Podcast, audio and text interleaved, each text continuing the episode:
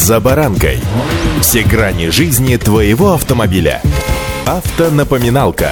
Комментарии экспертов. Советы по обслуживанию автомобилей в программе «За баранкой».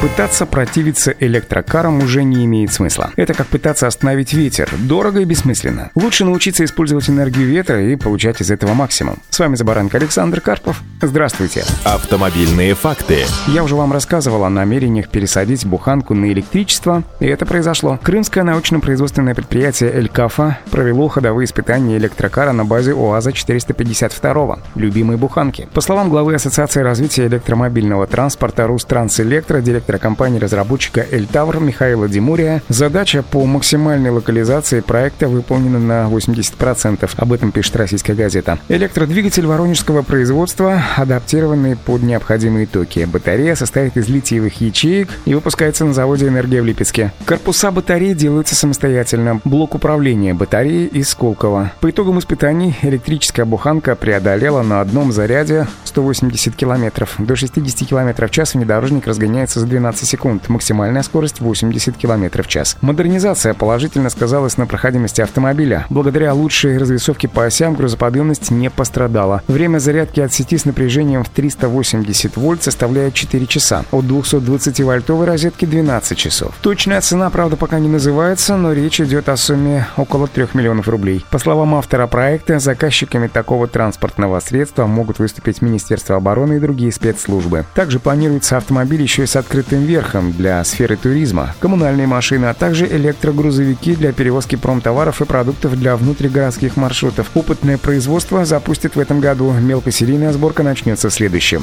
Автомобильные факты.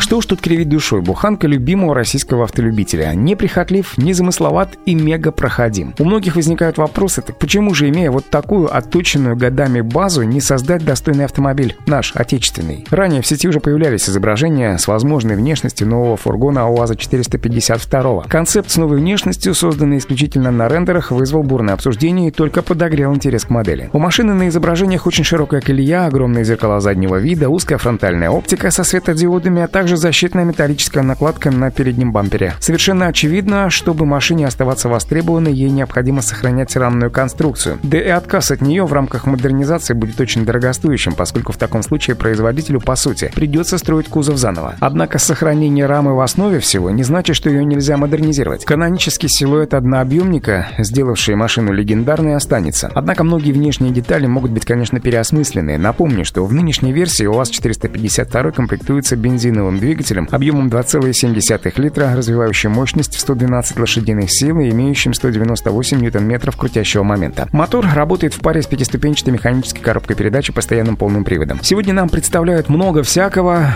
в основном поднебесного, по-моему, совершенно напрасно, забывая о своих родных, что называется, любимых. Удачи! «За баранкой».